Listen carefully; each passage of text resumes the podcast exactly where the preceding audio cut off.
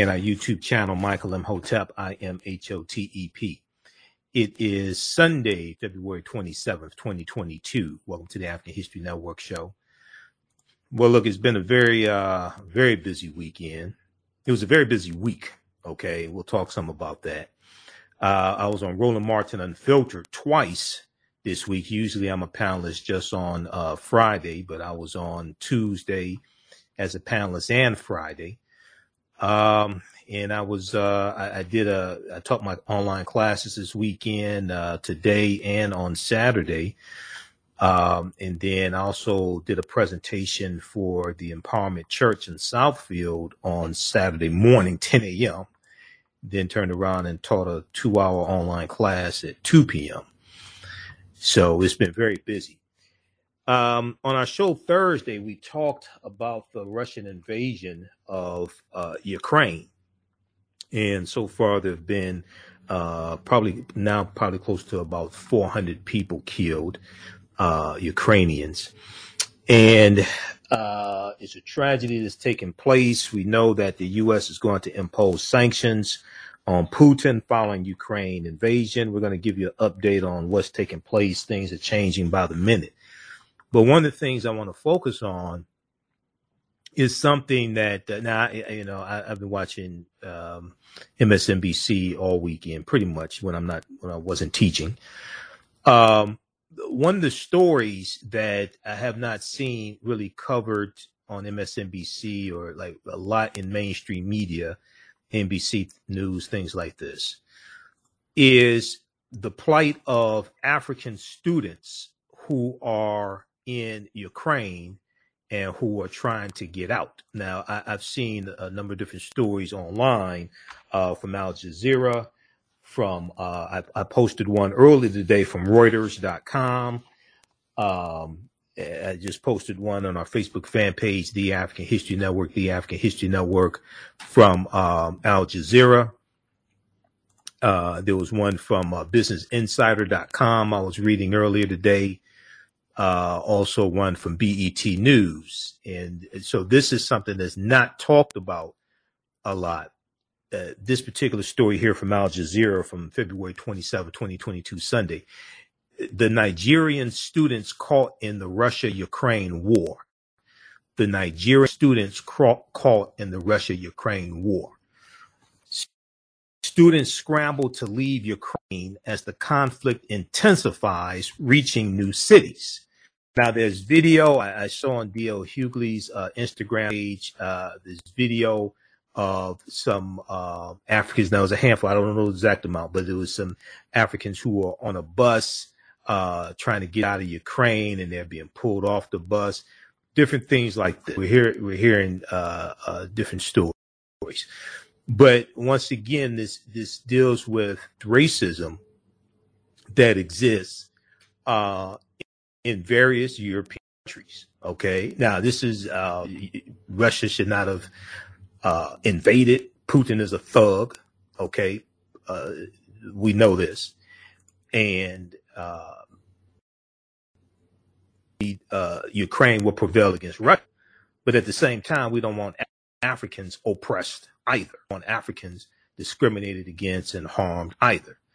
Okay, and this is uh, one of the things that's not being uh, really talked a lot, uh, talked about a lot. Uh, there was this piece from Reuters from a couple of days ago. I'm going to pull up here. Uh, this, this one from Al Jazeera just came out today. We're going to talk about this uh, on today's show. This is one of the topics we'll talk about on today's show. This other one from um, uh, Reuters. Uh, came on the twenty-fifth, and this one is um, African students stuck in Ukraine seek refuge or escape route. African students stuck in Ukraine seek refuge or escape route. Now, so far, there have been about one hundred fifty thousand um, Ukraine refugees. Okay, that I, that I so far it's been about one hundred fifty thousand Ukraine refugees. Some of them are going into Poland, things like this, right? And, and I'm hearing talk about Ukraine refugees coming to the U S, possibly. Okay, don't know for certain. Uh, I'm hearing estimates from experts that It could be up to, say, about five million Ukraine refugees, right? Okay, so hypothetically, whatever the number is that comes to the U S, hypothetically, okay, they need to let African students who are fleeing from the same conditions in Ukraine come to the U S as well. Now, I'm not saying they're not going to do this. I'm just saying what, what, you, what you're not going to do is say the African students can't come, but the Ukraine, but the people of Ukraine can come and they're fleeing from the same conditions. That's what I, that's the point I'm trying to make. Uh, now, this piece here from uh, Reuters. Um, this is from February twenty-fifth from Reuters dot com. Um, this was one African student who was interviewed. He said, "You're on your own. Uh, you're, uh, uh, you're on your own. African students stuck in Ukraine seek refuge or escape route." Okay, this is from February twenty-fifth, twenty twenty-two. African students stuck in Ukraine seek refuge or escape route. And you have um, thousands of African students who are there. Uh, because they're medical students, uh, for one, for one, all right. Uh, part of the article says here that uh, cities, cities under siege across Ukraine are home to tens of thousands of African students studying medicine, engineering, and military affairs. Studying, studying medicine, engineering, and military affairs. Now, what's interesting is all the coverage I've seen since Thursday, because we talked about this on our Thursday show, because Russia invaded Thursday morning. We talked about this on our Thursday show and all the coverage. And, and let me tell you, okay, so since I was up, I was up late. Um, I was up late Friday morning. I was I was up late Friday night preparing my present my Black History Month presentation for the Empowerment Church in Southfield Saturday morning, ten a m So I I got to bed at two a m Sat, uh, Saturday morning, Friday night going to Saturday morning, two a m I got up at four a m to keep working on the presentation that I had to deliver at ten a m So I had M S N B C on all night, and they were doing live coverage throughout the night into the early morning of what's going on in Ukraine. I ain't hear one story about African uh, students, medical students, engineering students, things like this. I ain't hear one story about this. I didn't even hear one story about this. And I still haven't heard one on M S N B C. Now, maybe on Monday they'll cover this. Okay. But I still haven't heard any stories about this. Now, uh, I want to flip back over to this one here from uh, Reuters. Cities under siege across Ukraine. Cities under siege across Ukraine are home to tens of thousands of African students studying medicine, engineering, and military affairs. Morocco, Nigeria, and Egypt are among the top ten countries with foreign students in Ukraine. Morocco, Nigeria, and Egypt, okay, are among the top ten countries with foreign students in Ukraine. Now, for those who may be geographically challenged, Egypt is still in Africa. I know there's some people that want to make you think Egypt is not in Africa, is part of the fictitious Middle East, things like that. Egypt is and always has been in the continent that we call Africa. It's been called other things as well. Together supplying over sixteen thousand students, according to the education ministry. Thousands of Indian students are also trying to flee. Okay. Now, I don't want any harm to come to anybody, okay, except maybe the, the ones invading it, because they ain't had no business doing that, okay? Putin's a thug. They, they ain't had no business doing that. But at the same time, it's like, wait a second. How's it you're not talking about the Africans? Now, on the Black News Channel, because they do the Black News Channel, especially like uh, Mark Lamont Hill on his show, uh, it comes on Monday through Friday, uh, Black News Tonight, he does talk about the African African diaspora, things like this. He does talk about what's going on in the continent of Africa. He'll probably cover this story. But I have I, I've yet to see this on M S N B C.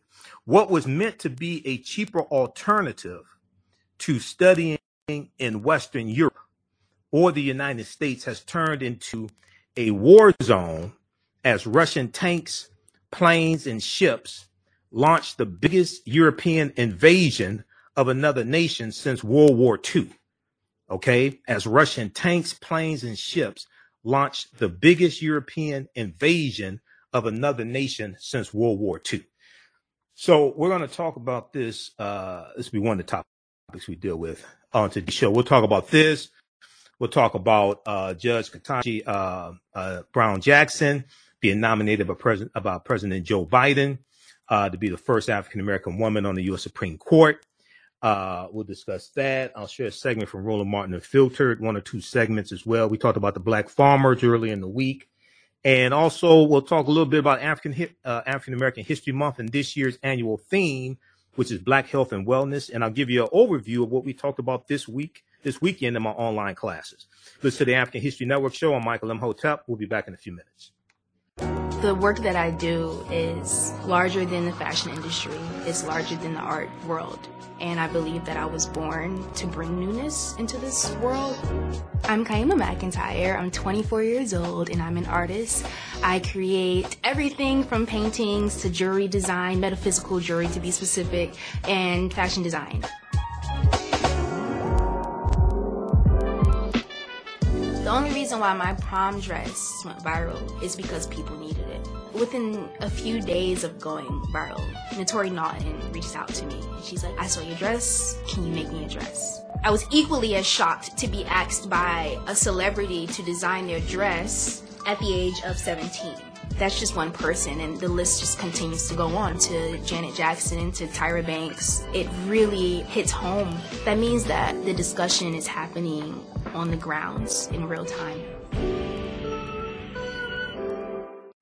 Welcome back to the African History Network show right here on nine ten A M, the Superstation, the Future Radio.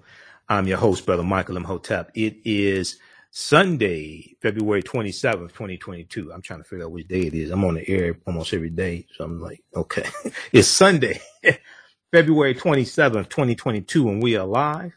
It's been a very busy uh, Black History Month. We'll talk about that some. I did a presentation. I taught three, I taught two classes this weekend and did one presentation.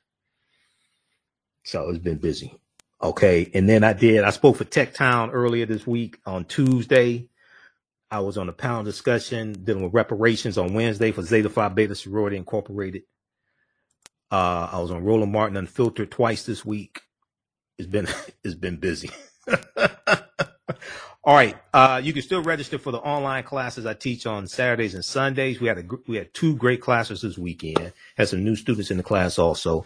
On sun on Saturdays, uh, two P M to four P M Eastern Standard Time, I teach Ancient Kemet, the Moors, and the Ma'afa, Understanding the Transatlantic Slave Trade, where they didn't teach you in school.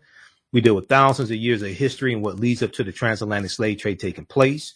We can't start studying our history in slavery, so we deal with the African presence in the Americas dating back at least fifty-six thousand years ago, and in the land we call the United States of America going back at least fifty-one thousand seven hundred years ago. Because when you uh, read uh, The First Americans Were Africans, Documented Evidence, by Doctor David Imhotep, you'll know that African people have been in this land we call the United States of America for at least fifty-one thousand seven hundred years, even before Native Americans came into existence.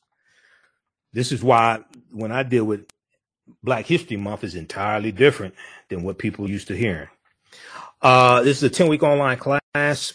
Uh, we do the sessions live. All the sessions are archived and recorded, so you can go back and watch it any time. As soon as you register, you can watch the class we did this uh, weekend. Uh, we dealt with a lot of information. And on the classes on sale, eighty dollars, regularly one hundred thirty dollars. On Sundays, I teach from the Civil War to the Civil Rights Movement and Black Power, eighteen sixty-five to nineteen sixty-eight. So the next classes are Saturday, March fifth, and Sunday, March sixth. Uh, we have a bundle pack. You can register for both classes for only one hundred twenty dollars. There's also bonus content, bonus lectures you get from me uh, as well. So we'll post a link here, and it's also at our website, African History Network dot com, African History Network dot com. Okay, so uh, we're going to clip one here in just a second, Jalen, from N B C News. Um, so right before the break, we were talking about uh, the tragedy that's taking place in Ukraine. All right. And uh, I, I've, I've seen a number of stories. I, I've been looking at the, the live updates from uh, the Washington Post and New York Times uh, since uh, Thursday. And uh, we'll look at we'll look at some of that also, because they have like really good live updates. Um, but one of the stories that I haven't really seen covered in um, on cable news, one of the stories I haven't really seen covered on cable news is uh, the plight of uh, African students in Ukraine. Okay. Al Jazeera has one of the most up-to-date articles on this. Uh, B E T has an article that came out today. Business Insider dot com has one as well. If we look at this one here from February twenty-seventh, twenty twenty-two from um, Al Jazeera. The Nigerian, uh, the Nigerian students caught in the Russia-Ukraine war. The Nigerian students caught in the Russia-Ukraine war. Um, we know that talks are going to take place between Russia and Ukraine uh, on Monday. Now I'll be interested to see what they what they say, because my thing would be uh, you need to get your behind up out of up out of here. You need to get out of Ukraine. Okay, there ain't a whole lot to talk about. All right. Uh, students scramble to leave Ukraine as the conflict intensifies, reaching uh, intensifies, reaching new cities. So if you look at this piece here, um, they talk about Lolade Lawal, uh, who is a third year medical student from Nigeria. And uh, she's coming to terms with the effects of Russia's invasion of Ukraine that started last week, started on Thursday. Uh, that would be pretty much Thursday, February twenty-fourth. She says it's it's scary, very, she said it's scary, very scary. Hold on. She said, it's scary, very scary. I'm worried. People are running for their lives. We are hiding in groups so we can keep an eye on each other. She told Al Jazeera uh, over the phone as she sheltered with other students at a safe bunker in the northeastern city of Sumy. Now, um, Russian President Vladimir Putin, Trump's buddy, OK, Trump's Trump's Trump's pen pal. I'm sure they've written love letters to each other since Trump left the White House. Uh, Russian President Vladimir Putin ordered what he said was a special military operation against Ukraine on Thursday. A full scale invasion followed the Ukrainian President Volodymyr Zelensky declaring martial law, saying his country would defend itself, saying his country would defend itself. Now, you have you have people learning how to use A K forty-sevens in Ukraine. You got people arming themselves with hammers and all types of things. OK, you just have regular civilians. Um, they they have uh, a conscription act enforced where uh, men who are of fighting age, they say of eighteen to sixty, can't leave the country, because they're going to have to take up arms and fight these Ukrainian men. They're going to have to take up arms and fight. So this is this is creating a humanitarian uh, disaster. Now, on Saturday, which was uh, February twenty-sixth, on Saturday, fighting reached the streets of Ukraine's capital of Kyiv as Russian troops pressed ahead, according to the U S military. Um, According to the U S military, Russia now has at least fifty percent of its estimated one hundred fifty thousand strong invasion forces in Ukraine. We know that uh, Germany is also going to send uh, Ukraine uh, uh, some military equipment and missiles that they can use to uh, shoot and stop these uh, Russian tanks. The conflict has so far killed more than two hundred civilians. I think it's updated since this, but this came out today. More than two hundred civilians, including three children. Nearly eleven hundred have been injured in the conflict, including thirty-three children, according to Ukraine's health ministry. The United Nations estimate estimates more than one hundred thousand people have been displaced within the country since the conflict uh, started. Now, they have a map here as well. You can check out this article from, um, uh, this is Al Jazeera. And they show a map here of uh, where are U- Ukrainians fleeing to. More than one hundred fifty thousand people have fled Ukraine into Poland and other neighboring countries in the wake of Russia's invasion. The U N Refugee Agency has said all men aged between ages uh, of eighteen to sixty have been banned from leaving the country to take up arms. Okay, as, as I stated. Okay, so they have a good map here, so we can see geography, and we know that uh, uh, Crimea was annexed. I mean, I'm sorry, um, uh, Crimea was annexed from Ukraine in two thousand fourteen by Russia, by the uh, uh, Putin as well.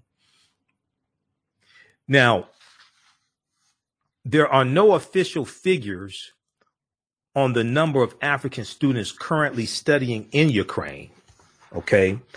But uh, Lolade Lawal, who is a uh, Nigerian student, a third-year medical student from Nigeria, um, Lolade Lawal uh, said, there are hundreds of us in our city. There are hundreds of us in our city. She said, at my university, there are about one hundred Nigerian students. I'm sheltering, hold on, I'm sheltering with some of them. I'm sheltering, I'm sheltering with some of them. Now, some students have managed to cross the border into Poland. Okay. And it doesn't like me when I try to highlight this. Some students are, uh, have, crossed into Poland, have managed to cross into Poland. Now, there are other reports that some students are, uh, some Africans are being blocked from uh, passing into Poland, okay? I live in Kyiv. I have been living here since March first.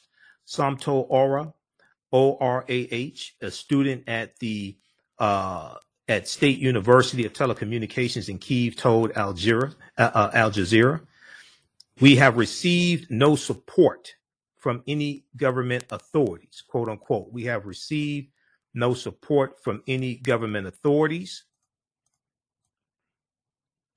Um, the school only gave us bomb shelter to hide when the air raid siren is on.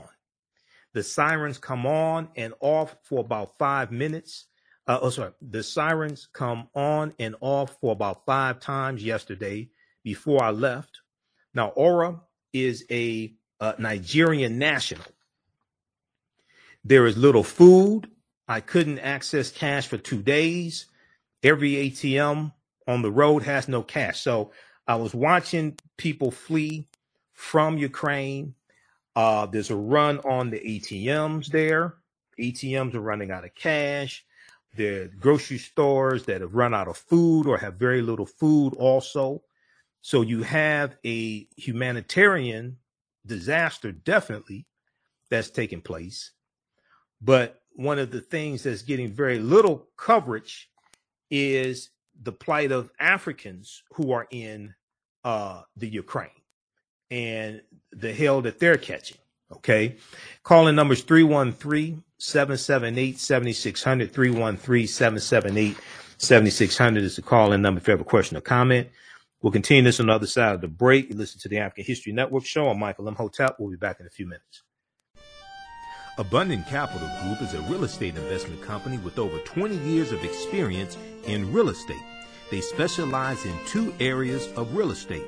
One, they solve real estate problems with creative financing solutions that give the seller the most money for their property. And two, they show individuals how to get a higher rate of return on their investment capital with Real Estate Note Investor. If you are looking to sell or need to sell your property, here is what they provide. Market value offer, even if you have little or no equity. They typically pay all closing costs, which can be thousands of dollars. They close on a date of the seller's choosing, and the seller does not have to be out of the house at the time of closing. They take the property in an as-is condition, and the seller is not required to make any repairs. Give them a call or email them today for a free consultation and see how they can help you with your real estate needs.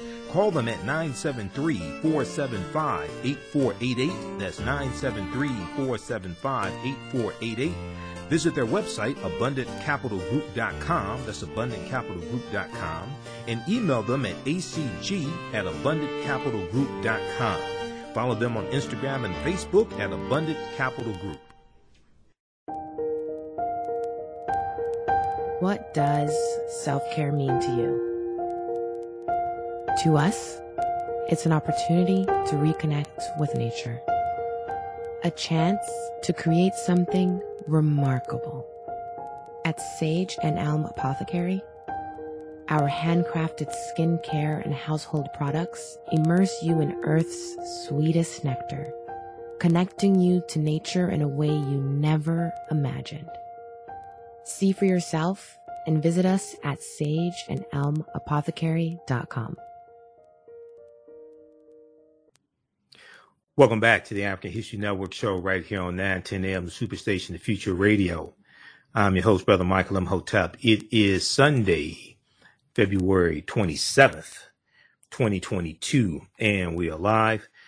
Call-in numbers three one three, seven seven eight, seven six zero zero, three one three, seven seven eight, seven six zero zero is the call-in number if you have a question or comment.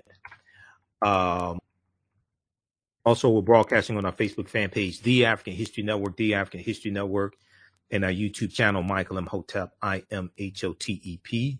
So follow us there, watch us there as well, turn on live notifications so you know when we go live on our broadcast.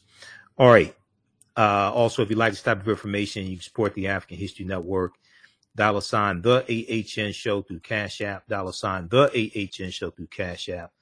Also through PayPal, paypal.me forward slash the EHN show. We are six days a week. And so just keep doing the research, stay on the air, keep broadcasting. So uh, on the homepage of our website, African History Network dot com, uh, we have the information there as well. Okay. All right. We have the link there for Cash App. Okay. Uh, I want to go back to this. We'll go to the phone lines here in just a minute. So guys, just stand by. Um, We'll go back to the story in just a second. So business insider dot com has this uh, article. We're going to go back to the one from Al Jazeera here in just a second. I was looking at these different stories today after uh, I taught my class. Um, it was from about two to about four thirty today. Thousands of Africans who went to Ukraine to train to become doctors and engineers scramble to escape the Russian offensive. Now, this is from business insider dot com, and this is from uh, Saturday, February sixth, twenty twenty-two.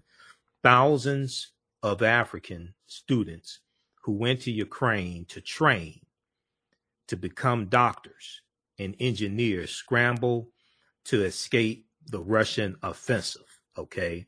It, you know, and I, and I remember, I remember when Donald Trump talked about S-hole countries, things like this, right? But now Donald Trump is praising this thug Putin. You have Africans from African countries, from Nigeria, Morocco, Egypt, who are going to learn to become doctors, engineers, to better themselves, better their people, things like this. It's just interesting that, you know, Donald Trump was at CPAC uh, this weekend, um, Uh, praising uh, Putin. But then he said, you know, he supports the Ukrainian people. Some to the fact he supports the Ukrainian people, but he talks about how Putin is smart and all this stuff. And, and no, you just, you just Putin's little, little, well, we can't use that word on the radio, but it rhymes with witch. Okay. Ukraine is home to thousands of African students who come to study at affordable prices. Now they are trapped by the lightning Russian military invasion. Some some uh, embassies told the students to, quote unquote, save themselves as they could not help. Some embassies told the students to, quote unquote, save themselves as they could not help. Um, uh, as Russian forces invaded Ukraine on Thursday, February twenty-fourth, thousands of African students across the country found themselves trapped by the fighting and afraid for their safety. Koran Sky, a twenty-six-year-old uh, medical student uh, in uh, Dnipro, told Business Insider dot com that she has coordinated hundreds of African students across the country as they scramble to find a way out. She said, I'm very afraid, very afraid. We're not getting any help from any of the embassies. They have pretty much just said, save yourselves. Okay. Now, it's very possible that ten minutes before I came on the air, these embassies sent help. Hopefully they did. Business Insider, if that's the case, then update your story. This story came out yesterday. The story from Al Jazeera came out today. So now it's, it's very possible these embassies will send help. But at the time that this happened, they had not. OK, so I just want people. This is this is a very fluid story. This is changing minute by minute. Ukraine is home to thousands of African students who study uh, medicine, engineering and other technical fields at affordable prices compared with the rest of Europe and the United States, compared with the rest of Europe and the United States. Uh, Morocco, Nigeria and Egypt are in the top ten countries with students uh, in Ukraine, in total sending over sixteen thousand uh, students to the country, according to the Education Ministry. Now, Vukil uh, Dlamini, a South African student, uh, told Business Insider that when Russia launched its offensive on Thursday, she woke to the sounds of sirens and bombs. She said when the sirens would go off, we would run to the bomb-proof bunkers until the coast was clear. Okay, now she uh, she says she's now made her way to the Romanian border with the other South African students to try and leave the country. She said we are several hours away from the border. Now, once again, this, this article is from Saturday, February twenty-sixth. Okay. She said, we are several hours away from the border and we are trying to stay calm. Right now, we are only traveling with our emergency bags that have our documents. And we have small bags with non-perishable goods and small water bottles. She said that African students are traveling in buses with flags so that Russians would not mistake their movements at night as a threat. As cities across Ukraine are attacked, many African students are feeling desperate and abandoned. Uh, there's, a, there's a tweet here from Vukil uh, Vukil Dlamini. Uh, pray for Ukraine. We would have loved to. This is the um, uh, South African student. Okay. Um, she said, pray uh, here on Twitter. She said, I'm going to follow her on Twitter as well. This is from February twenty-fourth, two twenty-nine a m Uh, this tweet, pray for Ukraine. We would have loved to go back home. We can't. The airports are closed. We are evacuating from city to city and trying to leave the country on foot or by car. As foreigners in this country, we, we do not know what will happen next, but God will never leave us. Not now. Okay. Now it's, it's, it's, uh, quite possible that, um, some of the Africans who we're reading about in these stories who couldn't get out or were on their way, it's, it's possible that they made it safely, but some of them are still trying to get out. Okay. This is a very fluid story.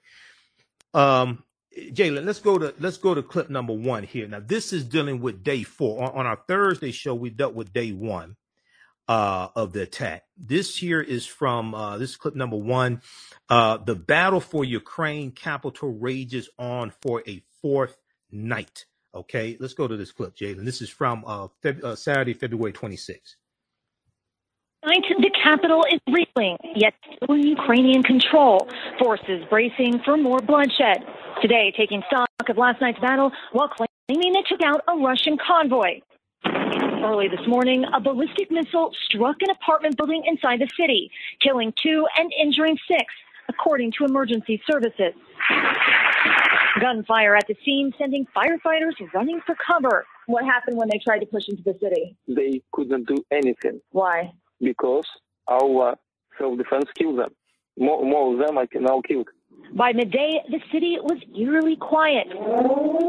Curfew coming into effect at five p.m. Anyone on the street could be considered an enemy. Residents staying inside, preparing for street battles, building Molotov cocktails in their basements while shielding from Russian missiles. The Ministry of Internal Affairs sharing this video of an attack on a Russian fuel truck. U S officials are urging the Ukrainian president to evacuate. I need ammunition, not a ride, Volodymyr Zelensky reportedly replied, posting this video this morning to show everyone he's still in the capital for the fight. It's our country. We will defend all of this, he says. Outside the capital, signs the country is getting ready for battle. We're more than one hundred miles outside of Kyiv, and as you can see, the roads are pretty clear. There have been some checkpoints, armed Ukrainian military stopping cars, checking paperwork. On the highways, Ukrainians tearing down road signs so the Russians won't know where to go. Citizens filling sandbags and holding heavy weapons. In Kharkiv, an unexploded grad rocket embedded in the playground of a kindergarten. While in Kherson, this driver nearly avoided a missile strike. Back in Kyiv, they insist they're going to win this war, even though some warn they may soon be surrounded and outgunned. Mister Putin needs to understand we are not his slaves. We know what to do, and we will kill his soldiers if he don't ask, tell them to go out from our city and from our country. But in the nation's darkest moments, signs of new life. Images of babies born in bomb shelters and makeshift hospitals. Hope for a country fighting for its future. Kyiv tonight is bracing for a full-on invasion. Already we're hearing reports of heavy artillery fire striking a children's hospital. Jose? Okay, uh, pause right there, Jalen. Okay, let's go to let's go to the phone line. We're going to go uh, to uh, Lamini because I follow her on Twitter now. We're going to go to some updates she has. But let's go to line one. Let's go to John. John, thanks for holding. Uh, welcome to the African History Network show. Tell us where you're calling from, John. Well, I'm calling from Detroit and uh, the east side of Detroit. Okay. Uh, Detroit. I hope that thank you for educating the people about the other so-called minority over in, in, in Ukraine. Now, uh, I, they, so the past week, they had some crimes where characters on the late night talk show. Where was Oprah? Where was John James? And, and, and they, they, they couldn't do something too. That's what they, they, they, them, them right wing was talking about and so forth. And uh, so I just who, who said who said this? Who said this, John? Uh, this the, them comparisons come on the, the, the talk show at night. One of them uh, always stay stay stay down there with uh, Trump named Rob Rob Levin. Rob Levin. Oh, okay. And, and he was blabbing away. He was blabbing away about uh, he bought Black Lives Matter. He was hollering, where, where's Oprah? Oprah? No, where's the, Oprah? The, the, the question they should ask is why is Trump supporting Russia, and why is Trump praising Putin, and, and, and, and why do you have certain Republicans, especially those in the Senate, praising Russia? Why do you have Tucker Carlson on Fox News that's financed by corporate dollars? Financed by corporations, and many of these corporations African Americans spend dollars with. Why is why is Tucker Carlson praising Putin? Th th these are questions we should ask. Okay, uh, uh, hold the line, John. We'll come back to you in just a second. Okay, uh, we're coming up on a break. Listen to the African History Network show. I'm Michael Imhotep. We'll be back in a few minutes. Welcome back to the African History Network show right here on nine ten a m the Superstation Future Radio. I'm your host, Brother Michael Imhotep. It is Sunday, February twenty-seventh, twenty twenty-two, and we are live. Okay, we're going to go back to the phone line in just a second. Um, I want to go to the Twitter page here of um, uh, Vakil, Vakil uh, Lamini, who's a uh, South African student in Ukraine trying to leave. We talked about her in the article from Business Insider. I'm looking at her tweets here. Uh, so this is a tweet from just a few hours ago from uh, six oh four p m February twenty-seventh, she said, "This is what us blacks faced and are still facing." Um, she said, "More are still trying to get through, and it's the same racist cycle that keeps occurring. Some Africans are still trying to get through as well, and are still going through the same traumatic experiences. Okay. Um, okay. There's a tweet. She uh, posted the picture of a tweet, and it said, let me, I need to zoom in on this. Hold on. What does it say?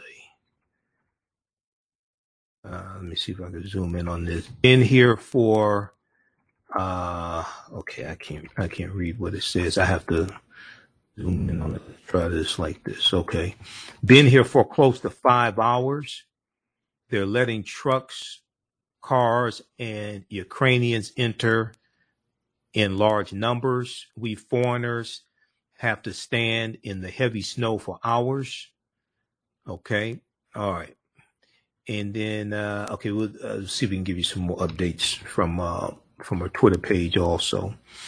Uh, we'll go back to the article from Al Jazeera, Business Insider, and Reuters here in just a minute. Um, I'm, I'm monitoring live updates here, and I need to refresh my screen. I'm looking at the live updates from the Washington Post. I, I um, have subscriptions that I pay each month to the Washington Post, New York Times, Reuters, Bloomberg. Uh, uh, there's a number of different uh, news outlets. Okay, so I'm looking at the uh, live updates here from the Washington Post. And hold the line, John. We'll come back to you in just a second. Belarus preparing to join Russian invasion of Ukraine, U S officials say. So this is a breaking news story. I just got this alert. Um, this is supposed to take place uh, on Monday. Uh, the alert from the Washington Post said uh, as soon as Monday, U S officials say. Uh, Belarus is preparing, this is reporting from the Washington Post. Let me uh, increase the size of this here. Uh, Belarus is preparing to send soldiers into Ukraine in support of the Russian invasion and a deployment that could begin as soon as Monday, a U S administration official said Sunday evening. Uh, quote, it's very, it, it's very clear Minsk is now an extension of the Kremlin, said the official who spoke on the condition of anonymity to discuss a sensitive security development. Uh, Belarusian President Alexander Lukashenko is a close ally to uh, Vladimir Putin. Early Sunday, Ukrainian President Volodymyr Zelensky uh, said Ukraine and Russia would conduct the first diplomatic talks since the Kremlin launched invasion at the Ukrainian border with Belarus. Okay, and I, I want to know what they're going to talk about. There really ain't a whole lot to talk about now. Um, it, but, you know, you need to get your behind out of here and leave us alone. Uh, quote, we will be happy if the result of these negotiations is peace and the end of war. Uh, Ukrainian, uh, Ukraine's ambassador to the United Nations said, reading a statement to reporters, quote, but I emphasize again, we will not give up. We will not capitulate. We will not give away an inch of our territory, end quote. Tensions continue to escalate with Vladimir Putin stating Sunday that he had put his nuclear deterrence forces into alert. Is reporting from N B C News. We posted on our Facebook fan page, the African History Network, earlier today. Dealing with that, we'll go to that article after we go to the phone lines again. Uh, with uh, Putin stating Sunday that he had put his nuclear deterrence forces into alert, attributing the move to aggressive statements from the West, quote unquote. He's attributing the move to, quote unquote, aggressive statements from the West. The White House called the order an example of manufacturing threats that don't exist. Jen Psaki, White House press secretary, was on the Sunday show with Jonathan Capehart this morning. You can watch that full interview at M S N B C dot com. This is one of the things she talked about. Uh, the uh, European Union, meanwhile, announced it would shut down airspace to Russian planes and finance weapons purchases to Ukraine as several nations, including the United States, vowed to block the Kremlin's access to its sizable foreign currency reserves in the West and to cut off some Russian banks from the SWIFT financial messaging system. Those sanctions, the Washington Post reports, follow an emotional call from uh, Ukrainian President Volodymyr Zelensky. Okay, we'll give you more updates uh, uh, throughout the show because there's more coming. Uh, let's go back to the phone lines, uh, and then we'll go back to the st- uh, reporting of the Africans, the African students who are trying to get out of uh, Ukraine. Uh, let's go back to uh, John on line one. John, welcome back to the African History Network show. Go ahead and finish your comment, John. Thanks for holding. We lost John. Okay. That may have been all John had to say. So that's cool. Uh, John's been calling my show for years, so that may have been all he had to say. Okay. Uh, who, who we have next, Jalen? Next is Ann. Ann. Okay. Ann, welcome to the African History Network show. Ann, thanks for holding. Tell us where you're calling from. I'm calling from North Carolina. Uh, first of all, I do enjoy listening to your, um, Um, talk show um, for years. Oh, thanks, Ann. I just got a quick question. Um, yeah, why, why is um, Russia invading Ukraine? How, why is all of that? How does all of that lead up to them deciding to um, invade um, Ukraine? And that's that's my question. It's a, it's a, it's a, it's a. It, people suspect it's it's a power move from Putin. Remember, Putin Uh, annexed Crimea from Ukraine in two thousand fourteen. He went in, went in and took over uh, uh, Crimea, which is a portion of Ukraine. And people suspect this is now, some, some people suspect that he has declining mental health, one. Some of the statements and some of this rambling he's doing is not making sense. But two, people think this is a power move. He's been in power for twenty years. Um, not exactly sure how much longer he's going to be in power. So they look at this as a power move. Now he's using as a pretext. There was an article, and I got to find, hold on, I got to find this uh, article. I got two stacks of articles here that he's using as a pretext, uh, lying, saying that he is g- getting rid of neo-Nazis in, in Ukraine, things like this. Now, uh, Zelensky is of Jewish descent, president of Ukraine, number one. Number two is, how do you invade a country? Okay, this article here from the Washington Post. Putin says he will denazify Ukraine. Here's the history behind the claim. Okay, we're coming up on the break, and hold the line. We'll continue this on the other side of the break. Listen to the African History Network show. I'm Michael Imhotep. We'll be back in a few minutes.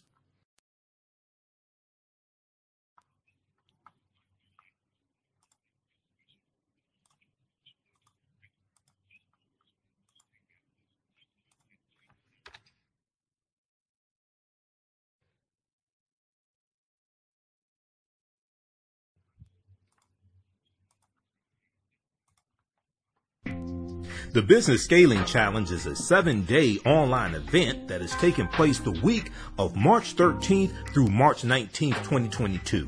This challenge will guide a group of business owners through scaling their businesses. Business owner Ronnie Sumler is hosting the Business Scaling Challenge in remembrance and honor of her father, the late civil rights activist Rodney Sumler. He helped a lot of African American-owned businesses and local community leaders participate in politics.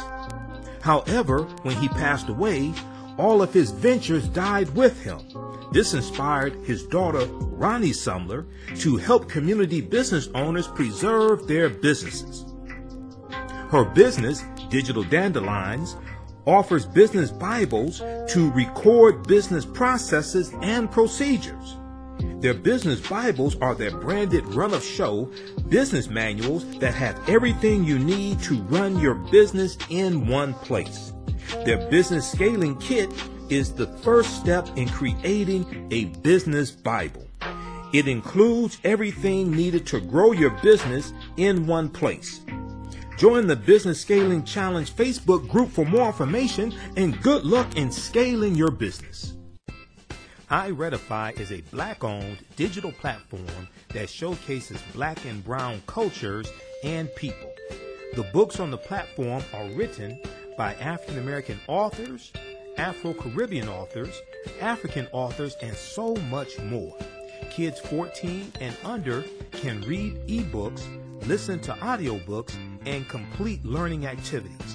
Kids can even write in the books digitally. Get unlimited access to everything on the platform for only eight dollars and ninety-nine cents a month at i redify dot com. Sign up for your membership today. Welcome back to the African History Network Show. Welcome back to the African History Network Show right here on nine ten a.m. Superstation, Future Radio. We are in hour two. This this goes, time goes by quickly. Now, remember here, remember, we're here six days a week, Monday through Friday, eleven p.m. to midnight, and Sundays, nine p.m. to eleven p.m. Eastern Standard Time, the African History Network Show. Uh, be sure to visit our website, african history network dot com. We have the information Um, at our website. Also, if you like the type of historical information I share, you can uh, register for my uh, ten-week online classes I teach dealing with history on the weekends. There are two of them I teach. You can join me in class live. All the sessions are archived and recorded, so even if you can't join us live, you can go back and watch the class anytime. Even a year from now, the class will still be there. You can go back and watch it. Ancient Kemet, the Moors, and the Ma'afa, understanding the transatlantic slave trade, what they didn't teach you in school. Kemet's one of the original names for Egypt. Uh, the Ma'afa is a Kiswahili term that refers to our Holocaust, the great disaster, the transatlantic slave trade. This is a ten-week online class I teach. We deal with thousands of years of history. We deal with ancient Africa, the Nile Valley region of Africa. We deal with ancient Kemet, Ta-Nehisi, Nubia, uh, Ethiopia. We deal with uh, Carthage, uh, Numidia, Uh, Great Zimbabwe. It's a ton of information we deal with. We also deal with the African presence in the uh, Americas going back tens of thousands of years as well. And then the other class I teach on uh, Sat on Sunday is uh, from the Civil War to the Civil Rights Movement and Black Power, eighteen sixty-five to nineteen sixty-eight. Okay, so we deal with uh, history starting with the Louisiana Purchase of eighteen oh three and the Haitian Revolution, and uh, we deal with history through uh, nineteen sixty-eight. All right, so the class is on sale, eighty dollars, regularly one hundred thirty dollars. We have a bundle pack where you can register for both classes for one hundred twenty dollars. We uh, I just posted the link here on the thread of the broadcast. It's also at our website, african history network dot com. If you've taken any of my online classes in the past, Uh, email me at e h n show at african history network dot com and you get a fifty percent discount um, here on the bundle pack. Okay, let's go back to this. Uh, we'll go to the phone lines here in just a second. So just hold the line and we're going to try to get everybody's uh, uh, calls in. Um, at the beginning of the hour, we were talking, beginning of last hour now, we were talking about uh, thousands of Um, African students who are studying engineering, studying medicine, things like this, are in Ukraine and they're trying to get out. Uh, business insider dot com has this article. Al Jazeera has one as well. Uh, a number of different outlets are reporting on this. Uh, business insider dot com has this piece. Thousands of African students who went to Ukraine to train to become doctors and engineers scrambled to escape the Russian offensive. We're also giving you live updates uh, from the Washington Post and New York Times as they come in, dealing with uh, this very fluid uh, uh, national disaster story, international disaster story out of uh, Ukraine. But what's not really being talked about a lot is the plight of African students uh, in Ukraine, okay, and discrimination that they're facing and also trying to get out. I've seen very little coverage of this. uh, I really haven't seen any uh, in cable news, and I've been watching cable news. I watch cable news all day, every day. Um, now they'll probably talk about Mark Lamont Hill. We'll probably talk about this on the Black News Channel on Monday. Roland Martin will talk about this as well on Monday. And Roland Martin Unfiltered. I was on Roland Martin Unfiltered twice this past week. I'm a panelist on Fridays. I was also on Tuesdays. Um, Tuesday, uh, Al Jazeera has this article. Uh, the Nigerian students caught in the Russia-Ukraine war. Students scramble to leave Ukraine as the conflict intensifies, reaching new cities. Okay. Um, and we're going to go back here to uh, Ann, who's on the phone lines. We'll let Ann finish her uh, uh, question, and then we'll go to this story dealing with Putin saying he will denazify Ukraine. Go, go ahead, Ann. Well, I've already asked my question I was going to ask, but I do thank you for ask, answering that, because I just want to know what was all that caused Putin to want to invade Ukraine, and I do thank you for answering my question. Okay, no problem, man. Thanks for uh, thanks for listening.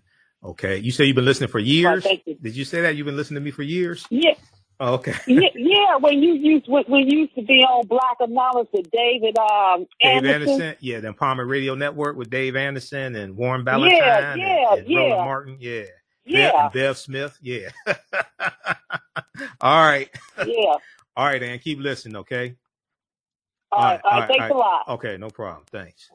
All right. Yeah, that was like twenty sixteen. that was that was like twenty fifteen, twenty sixteen when I was on the Empowerment uh, doing Nasty Syndicated Radio, and uh, I used to guest host uh, Roland Martin's Nasty Syndicated Radio show, and I, I had my show also. All right, all right. Now this article here, we talked about this on Thursday's show. Okay, so go back and listen to our, and go back and watch our Thursday, February twenty-fourth show.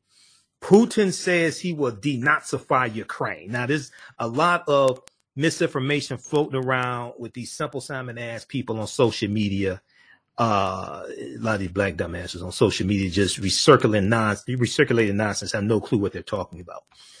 Putin is using this as a pretext to attack Ukraine, a sovereign nation. Okay. And one of the other things he did was talk about how Ukraine came about out of the uh, former Soviet Union, and he doesn't recognize Ukraine as a sovereign nation and things like this, using this as a pretext to be able to attack Ukraine. Okay. So, uh, now one of the things that's taking place is a lot of people and, and, and it's speculated that Putin is frustrated with the, um, resilience of the Ukrainian people and how they're fighting back. All right. Now, if we look at this uh, article, and I need to close some of these tabs out because I got about fifty tabs open here.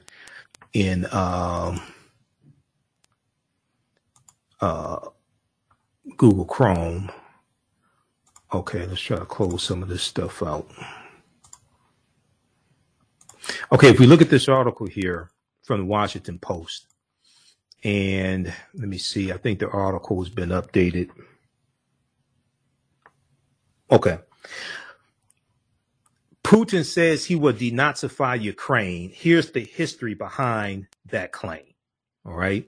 So Russian, and this is by Miriam Berger for the Washington Post, Russian President Vladimir, uh, Vladimir Putin, uh, Vladimir Putin invoked the Nazis on Thursday when he announced his decision to launch a large-scale military operation in Ukraine. Now, it's important to understand when um, we talk about the International uh, Day of Remembrance of the Holocaust, okay, which is January twenty-seventh, nineteen forty-five, January twenty-seventh, nineteen forty-five. Um,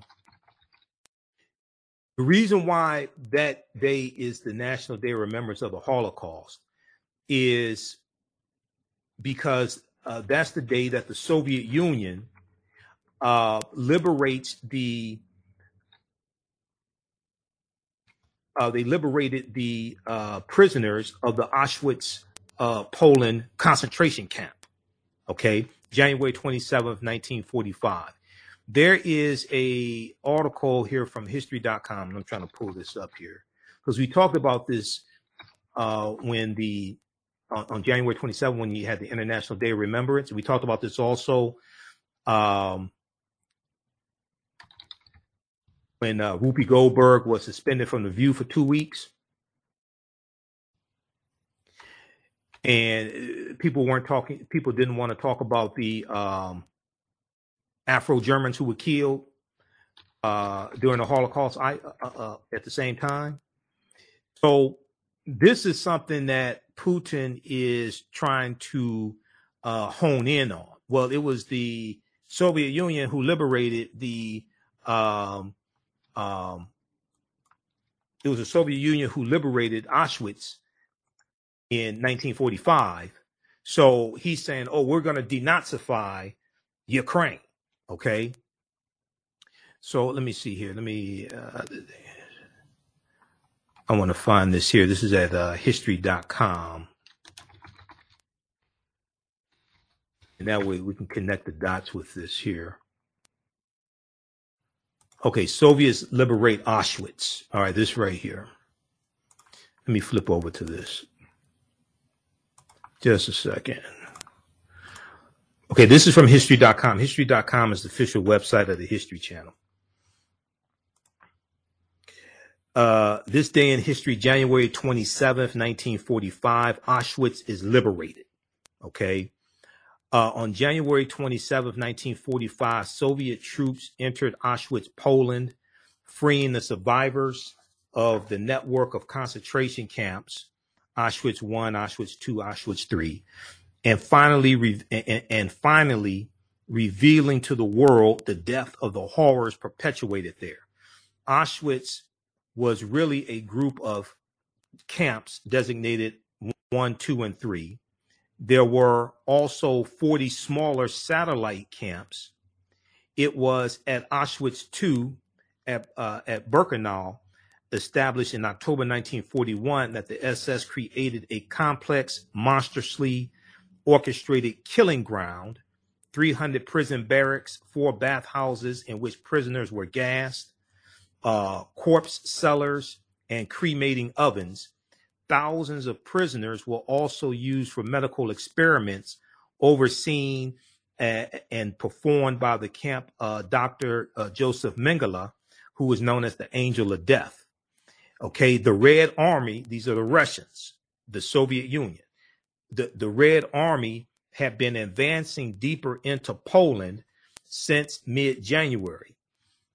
Having liberated Warsaw and Krakow, Soviet troops headed for Auschwitz.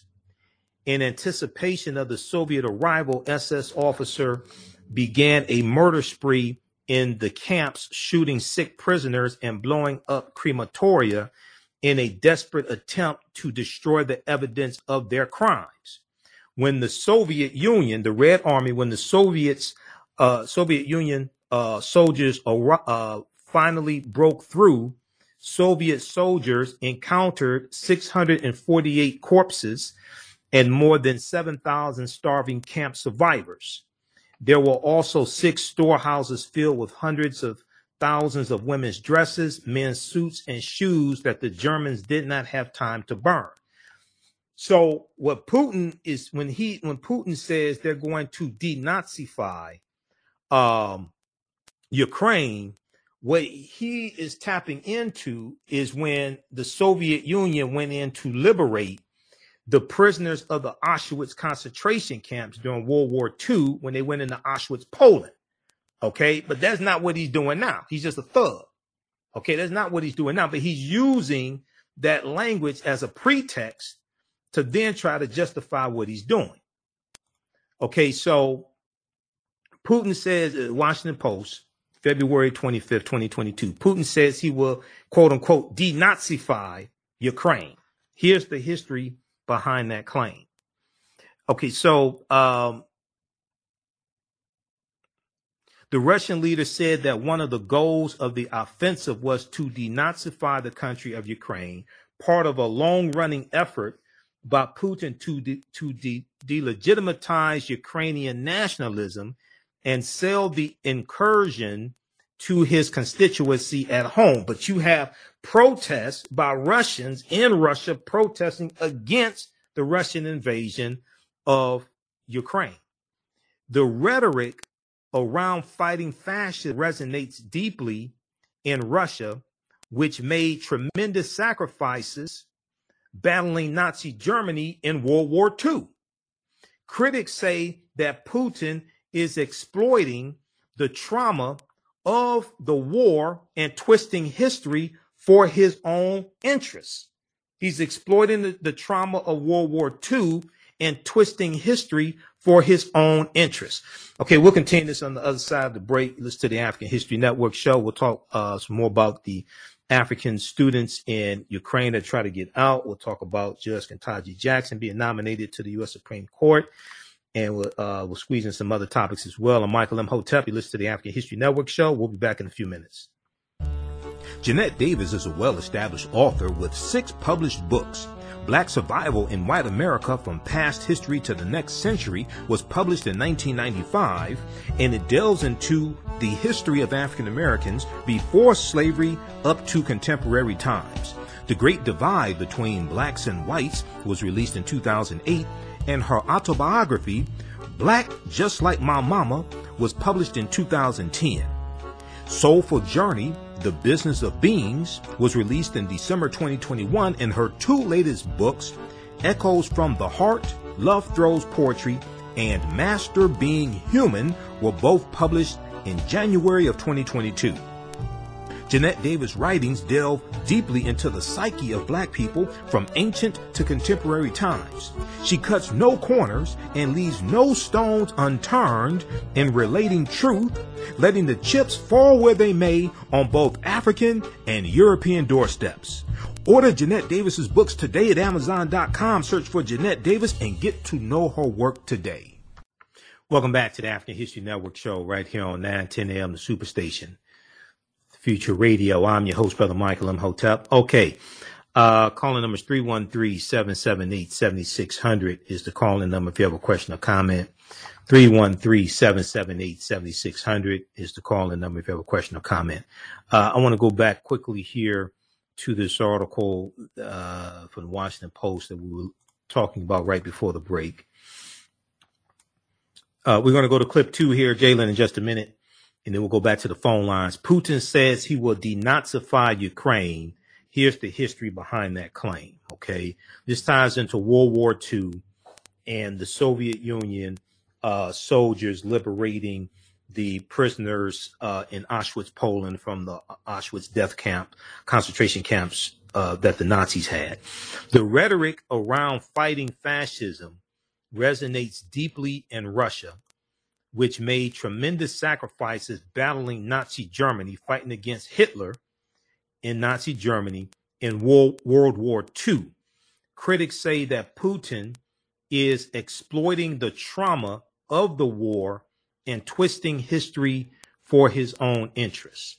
Exploiting the trauma of the war and twisting history for his own interests. In his narrative, in Putin's own narrative, in his head, the West overlooked the role the Soviet Union, Russia, Russia's predecessor state, the Soviet Union, played in the fight played in World War Two. In the war's aftermath, the United States and other Western nations formed the NATO military alliance as a bulwark against the Soviet Union. Now Putin sees NATO as an existential threat, and Ukraine's bid for membership in NATO as a red line for Russia's security. Because um, Ukraine is right there on the border next to Russia. When Putin was growing up, quote, when Putin was growing up, the Second World War was at the center of Soviet identity, and the enemies were the fascists, said Timothy Snyder, a professor of history at Yale University.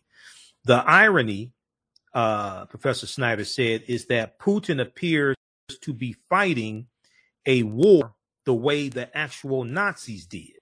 The irony now is that Putin appears to be fighting a war the way the actual Nazis did, invading neighbors on the pretext that borders are irrelevant. Invading neighbors on the pretext that borders are irrelevant. But Putin's attempt to recast Ukraine's government as fascist drew widespread condemnation on Thursday, February twenty-fourth, including from Ukrainian President Volodymyr Zelensky, who is both Jewish and had family members die in the Holocaust. Volodymyr Zelensky, president of Ukraine, is both Jewish and had family members die in the Holocaust. Three of Vladimir, President, uh, Ukrainian Pre- President Volodymyr Zelensky's great uncles were executed as part of the German-led genocide of European Jews during World War Two. Uh, the, pre- uh, president, uh, the president said on a trip to Jerusalem in twenty twenty, his grandfather, who was uh, the brother of those killed, survived. Okay, so read the rest of this uh, piece here from the Washington Post. Putin says he will denazify Ukraine. Here's the history behind that claim. Okay, Jalen, um, I want to uh, I want to go to clip two. Uh, this is from uh, N B C News. This is from uh, clip two. Ukraine continues to fend off Russian invasion. This is from Sunday, February twenty-seventh, um, N B C News. And let me see here. Russian forces advanced toward the cap, the, uh, the capital city of Kyiv, the capital of uh, of Ukraine, as Ukrainians prepared for another night of brutal violence. New images of the destruction emerged as the death toll continues to rise. Let's go to clip two, Jalen.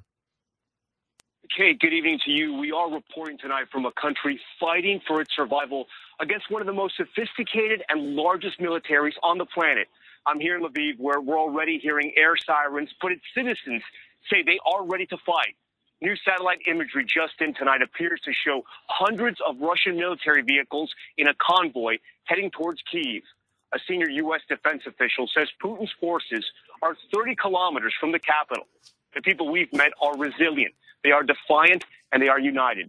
But how long can they hold off attack after brutal attack? Tonight, as Ukraine tries to fend off missile attacks and relentless shelling, a possible shift between the two sides. Ukraine and Russia agreeing to hold negotiations on the border of Belarus, their security guaranteed by Belarusian strongman and Putin ally Alexander Lukashenko. Ukraine's President Volodymyr Zelensky doubting the outcome but hoping for peace. For now, Ukrainian soldiers managing to stop Russian advances on Kyiv, but new images appear to show growing Russian ground forces pushing towards the capital. Russia still targeting Ukraine's infrastructure.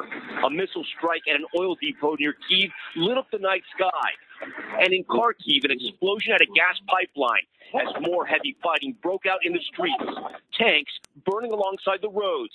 Fighters surrounded by destruction. The path of war marked by bombed-out vehicles, charred roads, and buildings blown out. This resident saying, "My friend lives here, so I came to check. It is very bad."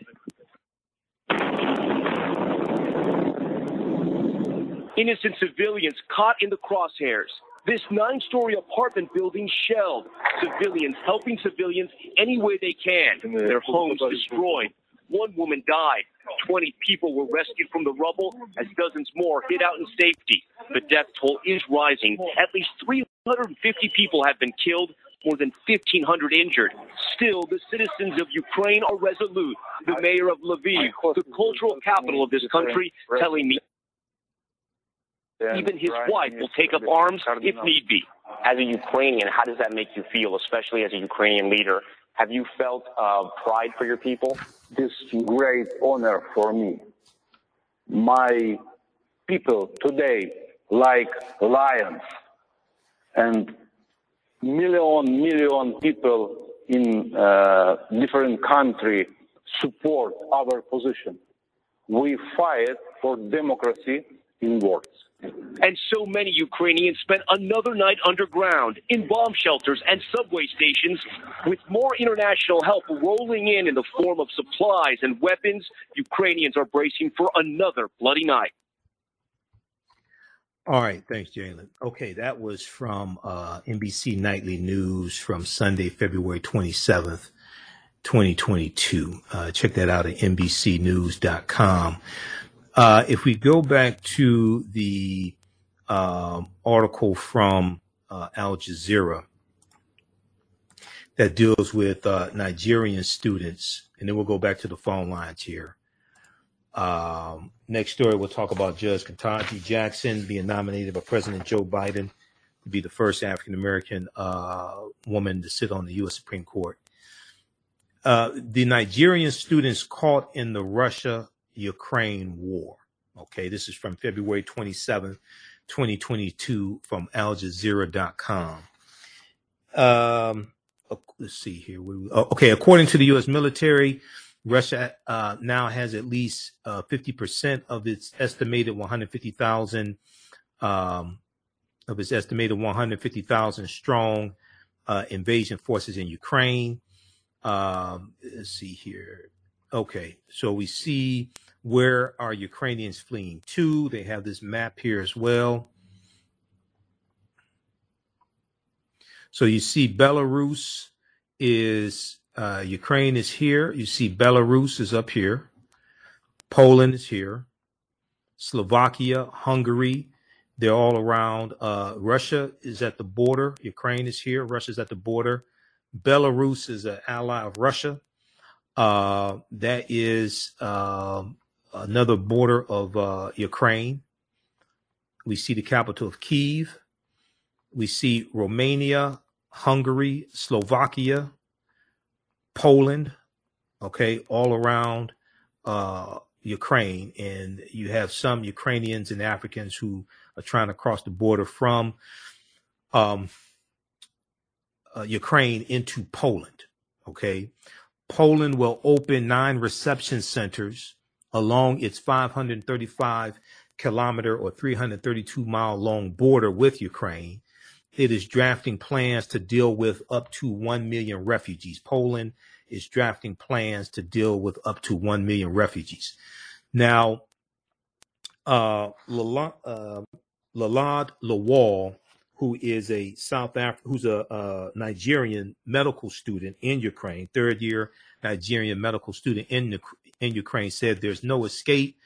Trains have stopped working. Most supermarkets are closed, and those that are open are running very low on food stocks. A T Ms are not working, and everyone is desperately uh, looking for money. Okay. Now, it's uh, also important to note that the U S had been warning Volodymyr Zelensky and Ukrainians for weeks that Russia was going to invade. And there was a lot of Ukrainians that didn't think it was possible because uh, you have some Ukrainians who speak Russian. You have Ukrainians that have relatives in Russia. And one of the things, watching the coverage twenty-four seven on M S N B C and watching live interviews with people on the ground there in Ukraine, Ukrainian citizens, they did not think Vladimir Putin would actually do something like this and actually invade. Now, the U S had been telling them this was coming. The president, Volodymyr Zelensky, was downplaying that this could happen. And here it is. Okay, uh, we're coming up on the break. Listen to the African History Network show. I'm Michael Imhotep. We'll continue this on the other side of the break. Uh, three one three, seven seven eight, seven six zero zero is the call-in number if you have a question or comment. We'll be back in a few minutes. Welcome back to the African History Network show right here on nine ten a.m. the Superstation of Future Radio. I'm your host, Brother Michael Imhotep. It is Sunday, February twenty-seventh, twenty twenty-two, and we are live. Okay, uh, we're going to go, let's see here. I'm going to send you this clip here in just a second, Jalen. Uh, also, because we're about to go to this uh, other uh, segment here uh, of the show. All right. Be sure to register for the online classes I teach on um, uh, Saturdays and Sundays. Ancient Kemet, the Moors, and the Ma'afa, Understanding the Transatlantic Slave Trade, what they didn't teach you in school. And from the Civil War to the Civil Rights Movement and Black Power, eighteen sixty-five to nineteen sixty-eight. So if you like this type of historical information that I share here on the African History Network show, day in and day out, uh, you're going to be blown away by the information in the classes. I do a PowerPoint presentation. We have book references, video clips, um, articles. And uh, uh, this one here, we deal with thousands of years of history. We deal with ancient Africa, the Nile Valley region of Africa, ancient Egypt, Kemet, Uh, Nubia, Abyssinia, Ethiopia. Uh, we talk about Great Zimbabwe, Ghana, Songhai, Mali, the eight hundred year occupation of Europe by the Africans known as the Moors, and what leads to the transatlantic slave trade taking place. Next class is going to be um, Saturday, uh, March fifth, twenty twenty-two. We do the sessions live. All the sessions are archived and recorded. You can go back and watch it anytime. Classes on sale eighty dollars, regularly one hundred thirty dollars. We also have a bundle pack here. You can register for both classes that I teach for one hundred twenty dollars. It's a two hundred sixty dollars value. If you've taken any of my online classes, and I've been teaching these since twenty seventeen, if you've taken any of my online classes before, email me at ahnshow at african history network dot com. You'll get a fifty percent discount on the bundle pack. All right, let's go back. Uh, let's go to this here. Uh, we're going to go to the Black News Channel here in just a minute, Jalen, and deal with Judge uh, Ketanji Jackson. Um, so wrapping up this segment here, and we'll talk more about this on Monday's show because we're here six days a week, as you know. Uh, let's go back to the Al Jazeera. Okay. And I, I, uh, before we leave this topic, I also want to go back to uh, Vakil Lamini's uh, Twitter page and see if there are any updates there also. Okay, uh, this article from Al Jazeera came out uh, today.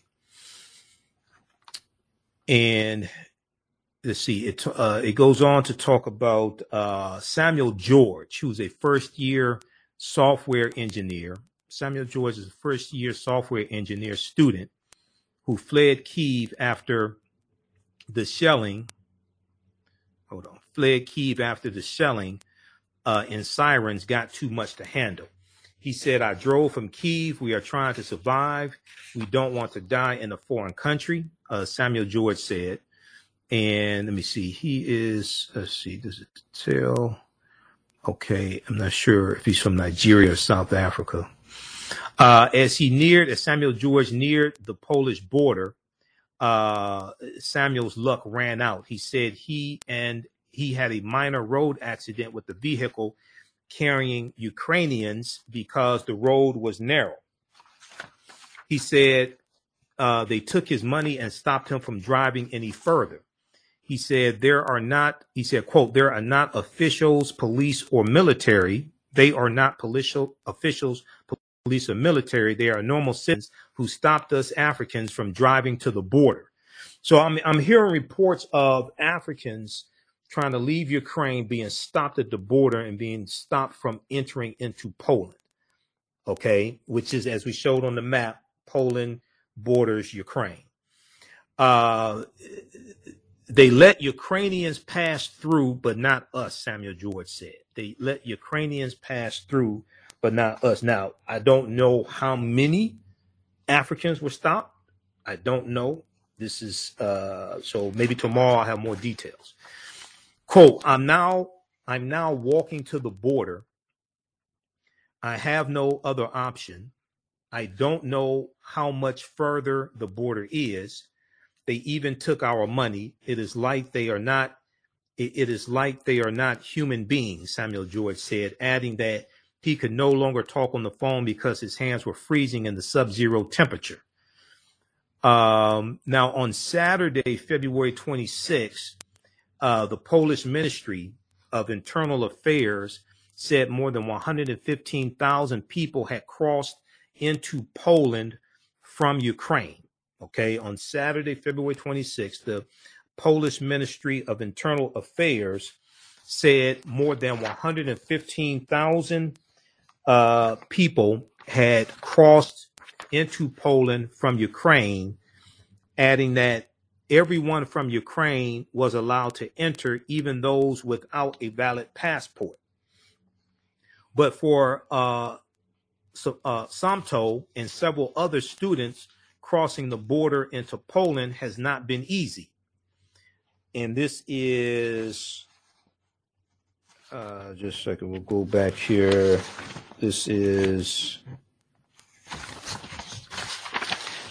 uh, which student was this? Samto Ora, O R A H, a student at uh, University of Telecommunications in Kyiv, was interviewed by Al Jazeera. OK, and uh, Samto Ora is Nigerian.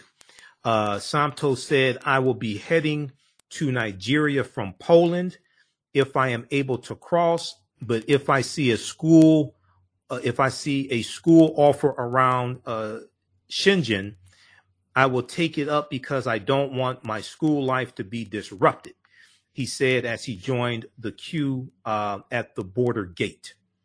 All right. So he is a. Samto is a, uh, okay, he's at the University of Telecommunications. And, all right. Okay, so that's the end of that article.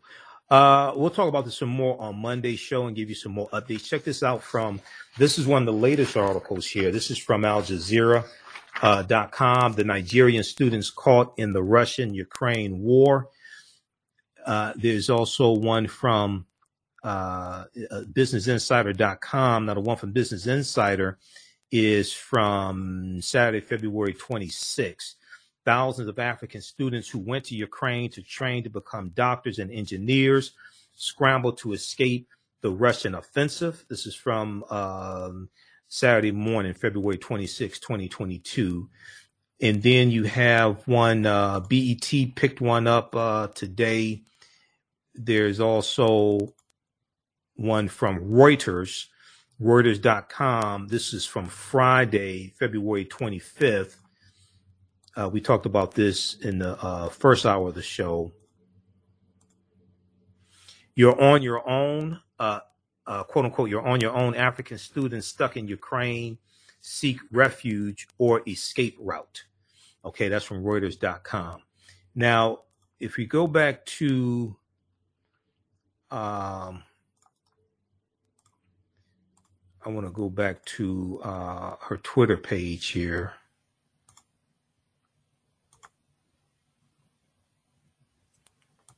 All right, let me see. Hold on, let me close some of this stuff out. Just a second here. We'll try to go back to uh, the Twitter page here of uh, Lamini.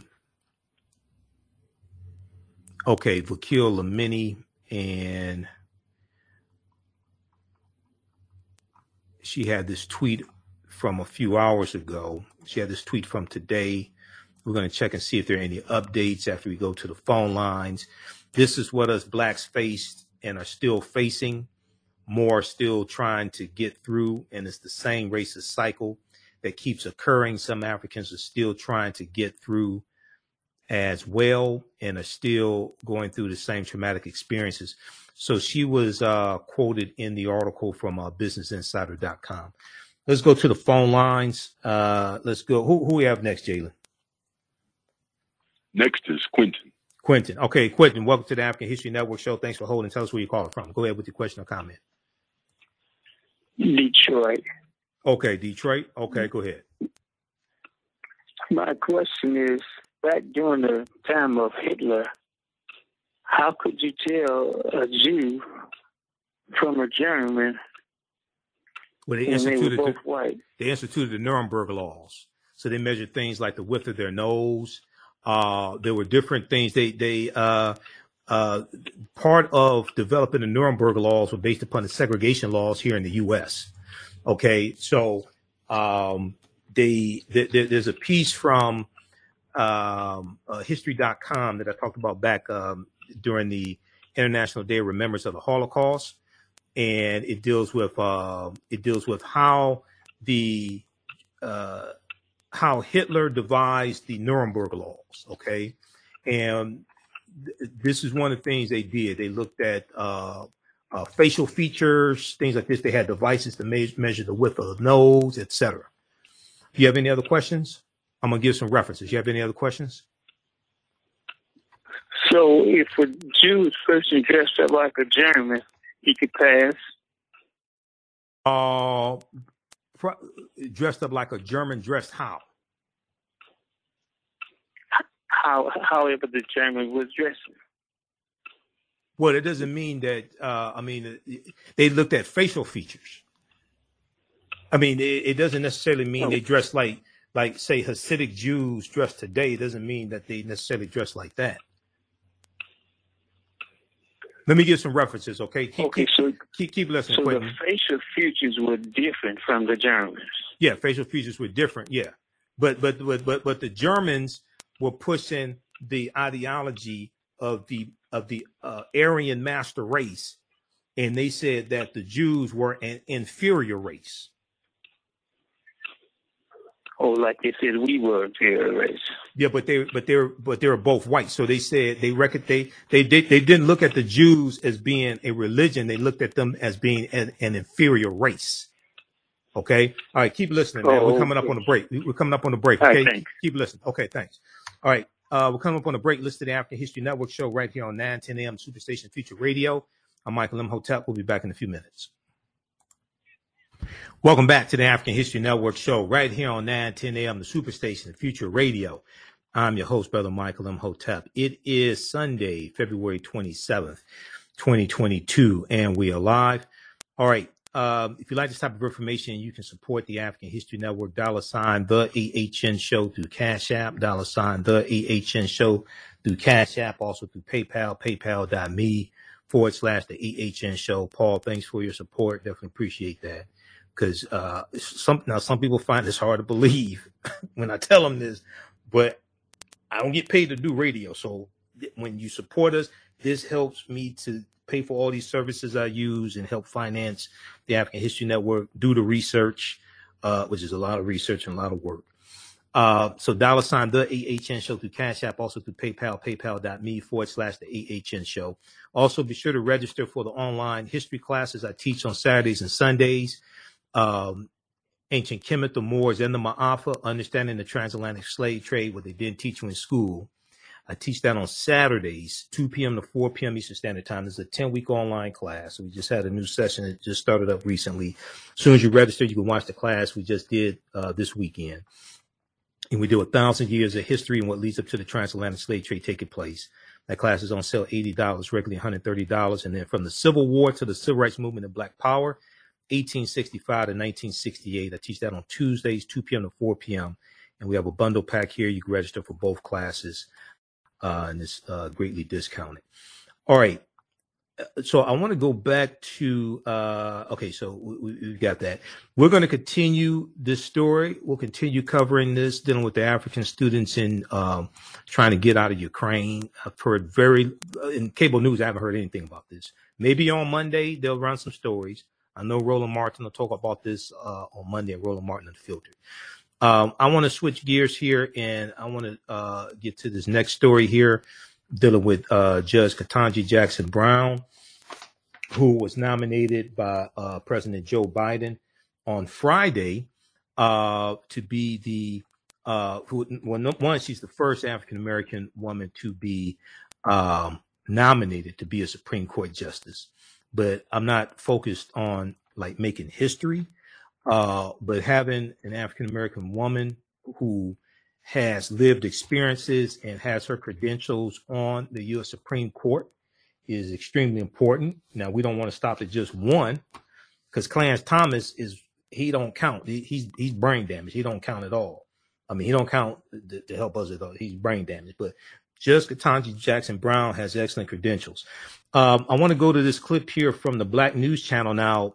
You, you're going to listen to four African-American attorneys who know more about Judge Ketanji Jackson Brown than a lot of these dumbasses on social media that don't do research, just running their mouths. Now, this is from uh, Yodit Tewolde's show on the Black News Channel. And I, I've interviewed Yodit uh, uh, uh, uh, before a few years ago on Roland Martin's uh, uh, nationally syndicated radio show. And they're talking about um, Judge Ketanji Jackson Brown's uh, nomination, okay, and her credentials. Let's go to this clip, Jalen. My life has been blessed beyond measure, and I do know that one can only come this far by faith. Judge Ketanji Brown Jackson made history today when President Biden made it official by announcing her nomination for the U S Supreme Court. Jackson is the first Black woman ever nominated to sit on the nation's highest court. Good evening, this is Making the Case. I'm Yodit Tewolde. Tonight, we're dedicating the entire hour to this historic day and talk about its significance, the confirmation hearing, and how Judge Jackson could influence the ideological makeup of the court. First, here are a few of Judge Jackson's career highlights. She's a Harvard Law graduate. She currently sits on the U S Court of Appeals for the District of Columbia. Judge Jackson is a former public defender and served as vice chair of the Sentencing Commission. And she once clerked for outgoing Supreme Court Justice Stephen Breyer, whom she would replace if confirmed.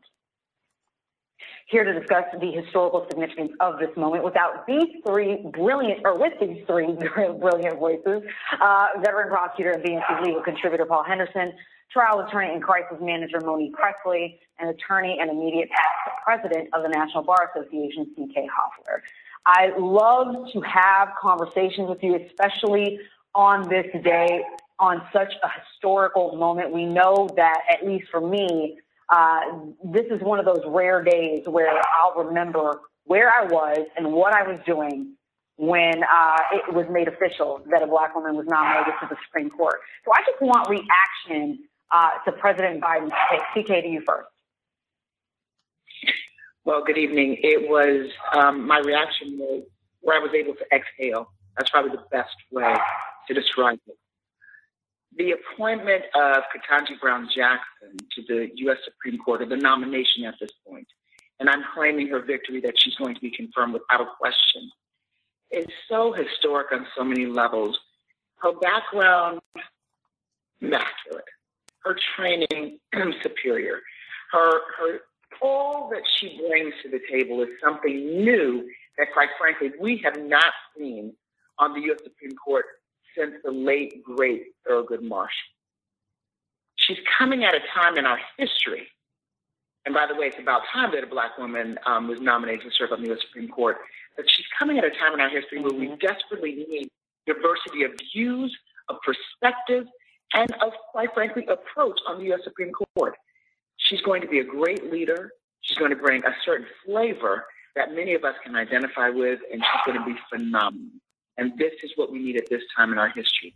So I say kudos and bravo to the president for taking a step, for living out the promise that he made when he was campaigning, and for enabling history to be made with this extraordinary woman who is going to make a difference for decades to come. Y'all, uh, my pup Miles definitely has an opinion. You can probably hear him barking right now. So please ignore him. Uh, Monique, I want to get your thoughts. It's overwhelming. It's, it's wonderful. Uh, I'm full of wonder about the fact that we actually got here. I'm thankful to the president, as, as C K, as Madam President herself just said, uh, I'm thankful that he kept his promise. Uh, black women are owed this and more. And so this is a start.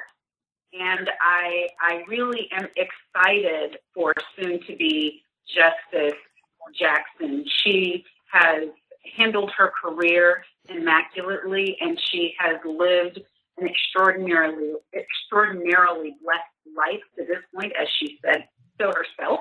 Uh, so I'm just glad that I'm able to be here to witness it, and I am confident that she is ready, ready, ready for any and every challenge that she will face in this confirmation process and then beyond when she's actually on the court.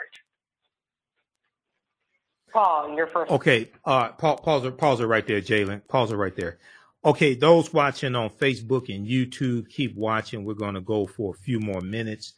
Uh, uh, the African History Network on Facebook and Michael Imhotep on YouTube.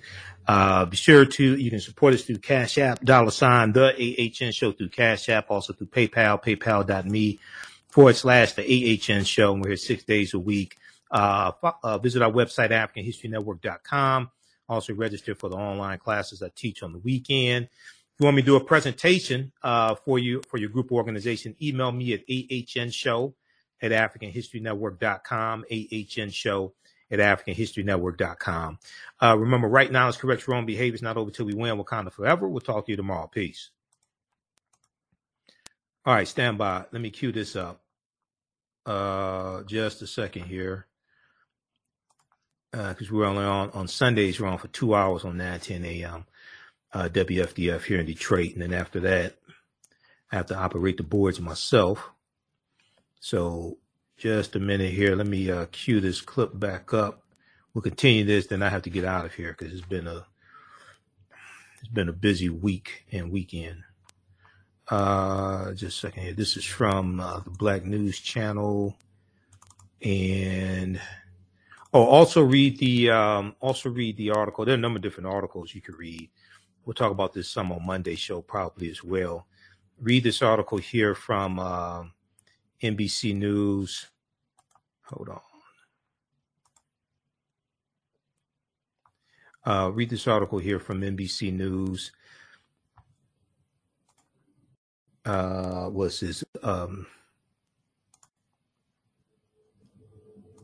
which one is it? Biden introduces uh, Judge Ketanji Brown Jackson. Hold on. It went to the next article, looks like. Just a second. Find that one.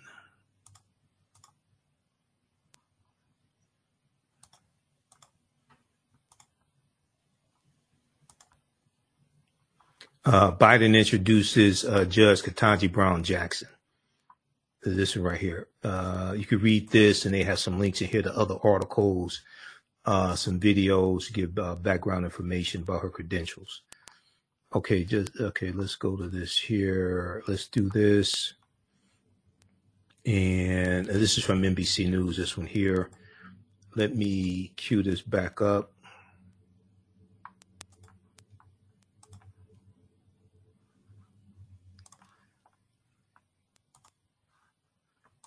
Uh, let's go to this clip here.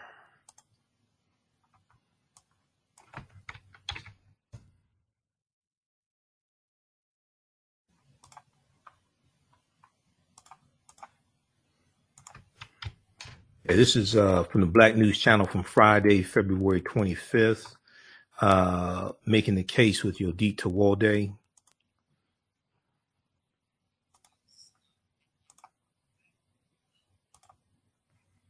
Let's cue this back up.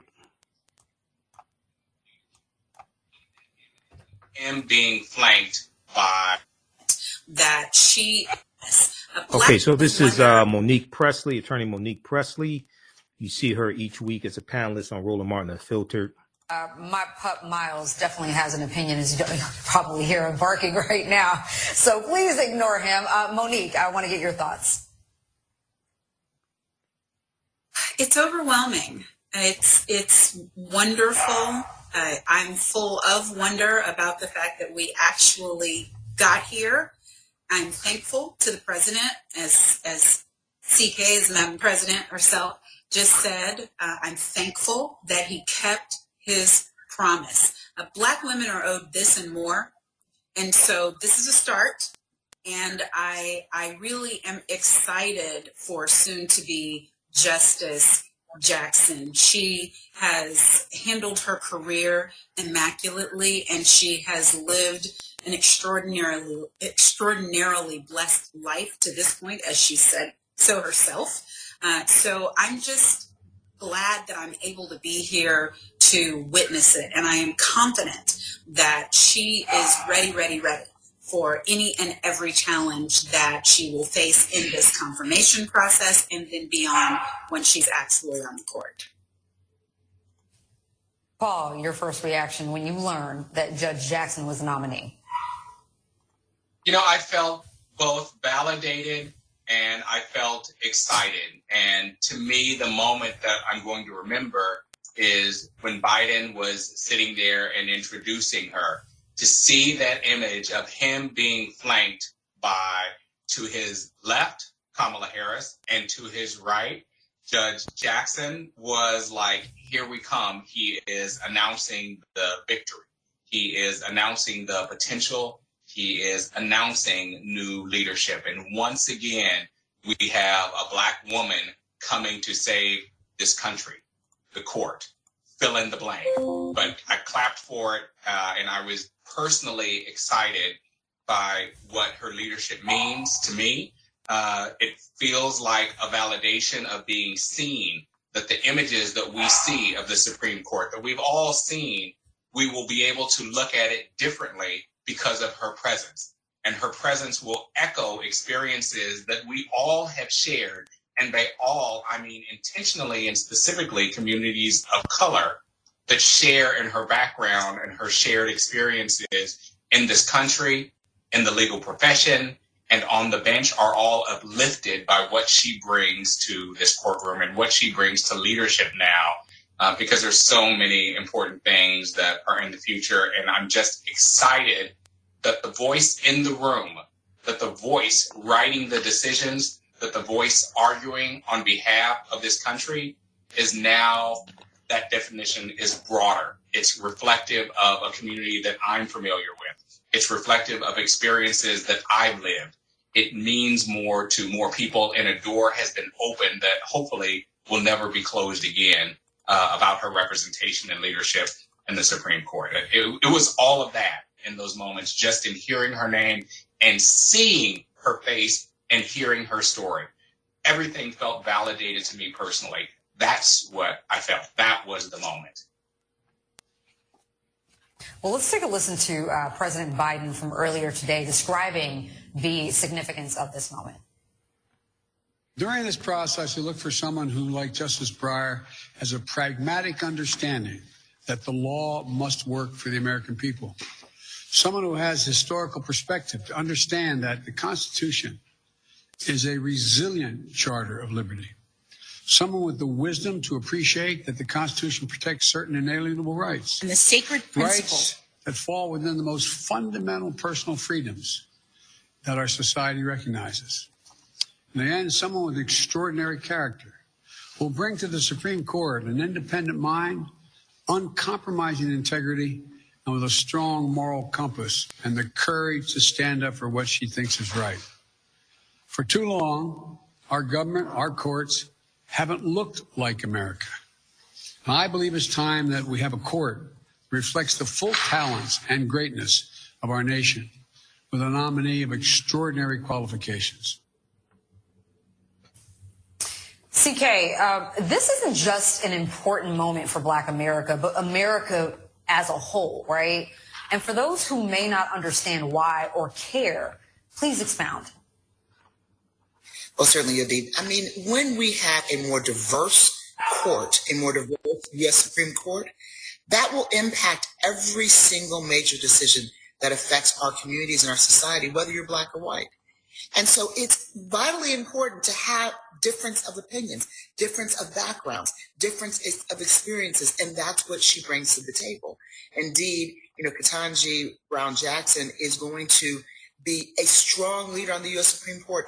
And we all should want to have that because this is the highest court of the land and we can't afford to have it swayed too much on one side or the other. She will be a leveraging factor, if you will, and she will balance out this court in a way that's very significant for decades to come. So this is, this is a great moment in history.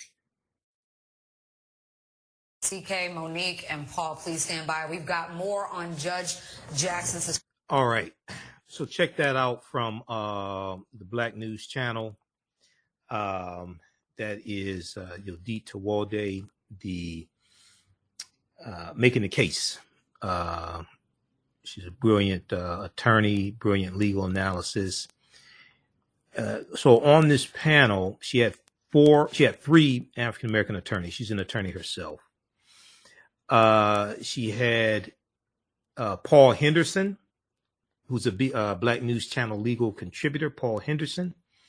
She had trial attorney Monique Presley and attorney C K Hoffler uh, as well, three African-American attorneys uh, who were knowledgeable about Judge Ketanji uh, Brown Jackson, unlike a lot of people uh, talking on social media who don't do research, have no idea what the hell they're talking about. Uh, so check that out. And they have other segments at uh, Black News Channel on YouTube.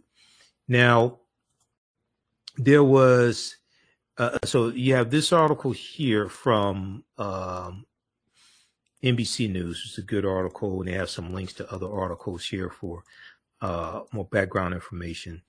Biden introduces Judge Ketanji Brown Jackson as Supreme Court nominee. And then you have, uh, okay, so they have some clips here as well. Um, you've got, let's see, you have this piece here from, there's a number of articles I've read, uh, that I've been reading about for the past few weeks. I, I ain't just, well, first of all, here on the show, number one, I told you, whoever gets nominated probably be somebody who's already, who's already been confirmed by the Senate. She's been confirmed by the Senate twice. Three times, if you uh, uh, count uh, when she was uh, confirmed to be on the uh, U S Sentencing Board. Okay, so she's been confirmed three times by the U S Senate.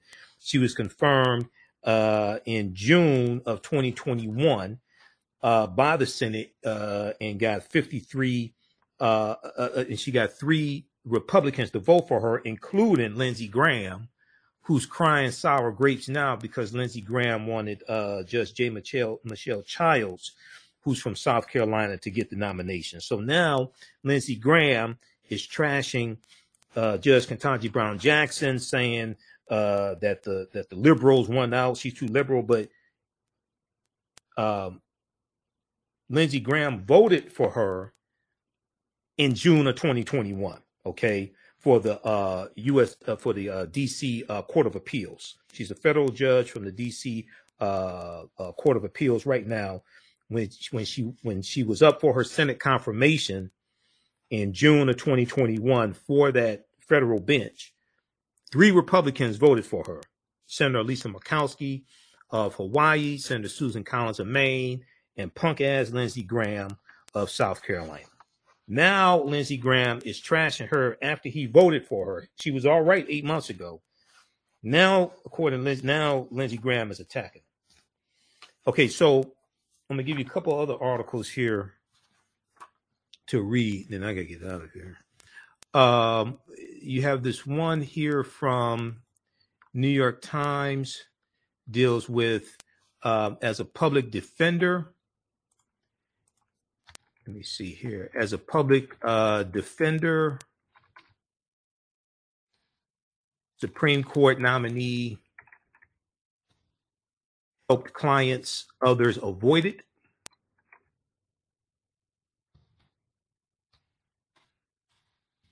Helped clients others avoid it. Uh,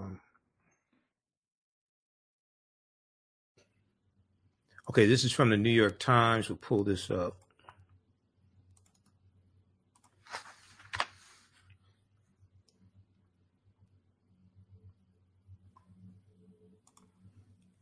All right, we've got this one here. So there hasn't been, so there have been one hundred fifty, a total of one hundred fifteen U S Supreme Court justices. All except, except six have been white men. The article that I showed from C N N, uh, it was one hundred thirteen in twenty eighteen when that article from C N N came out. Read this one here from, from the New York Times. Um. Hold on, let me, I gotta close some more of these out.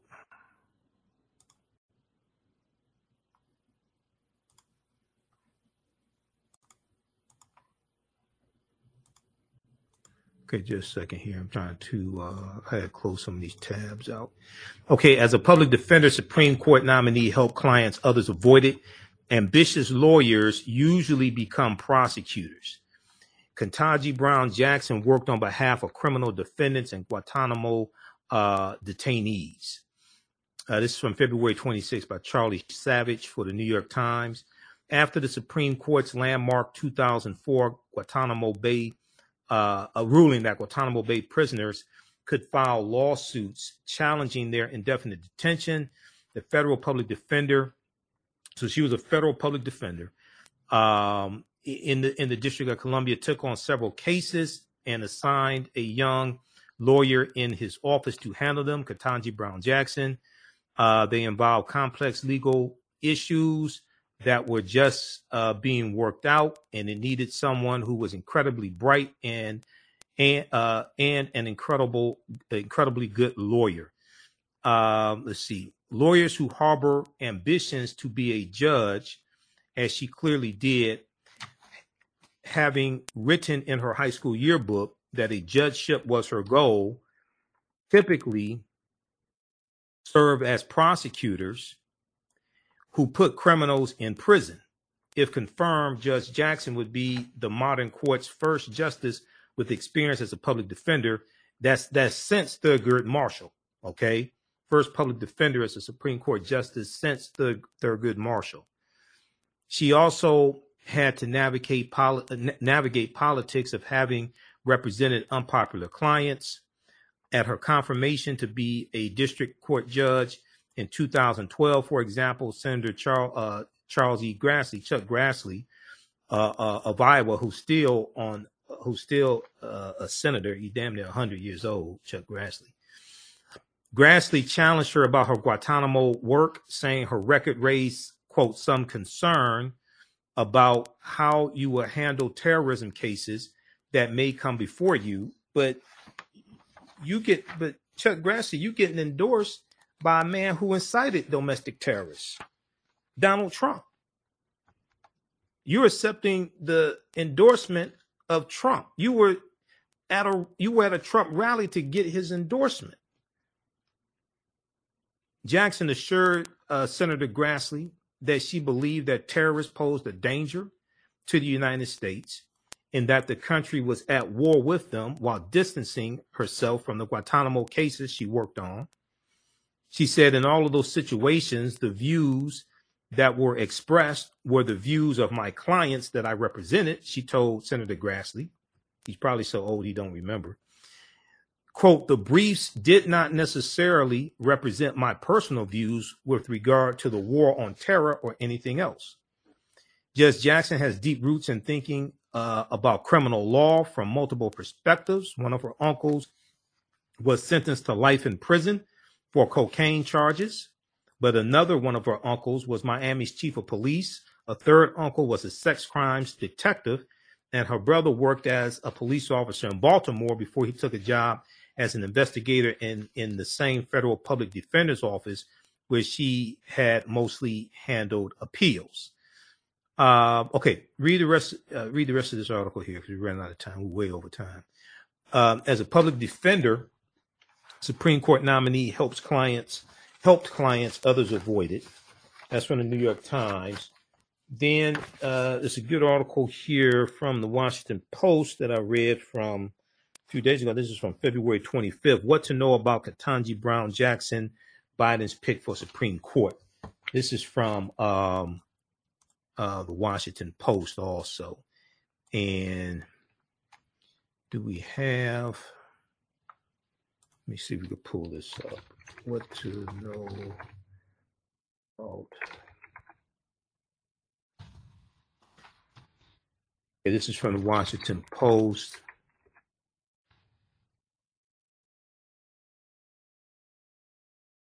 Check this one out as well. This is from February twenty-fifth, Friday, February twenty-fifth, twenty twenty-two.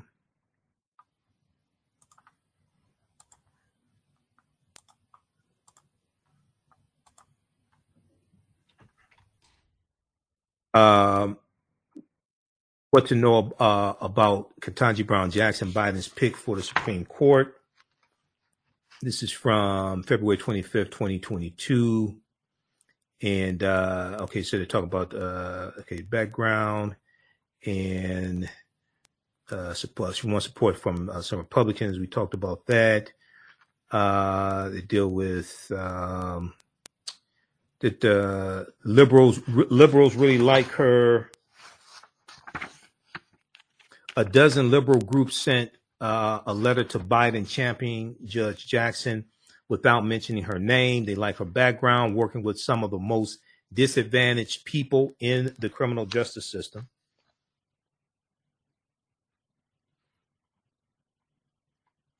One of uh, she would be the first public defender on the modern court.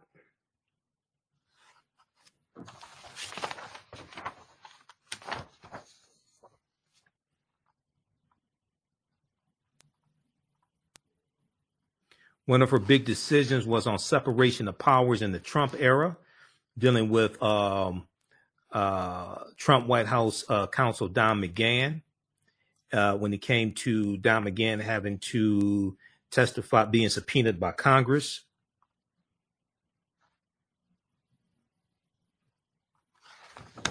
She played a key role in getting her uncle out of prison. Um, okay, we talked about that as well. His sentence was eventually, her uncle's sentence was eventually commuted by President Barack Obama. He, uh, uh, President Barack Obama commuted a lot of people's sentences. Uh, she says, um, okay. All right, so read the rest of this here. Read the rest of this article. We're way over time. We'll talk about this some more this week.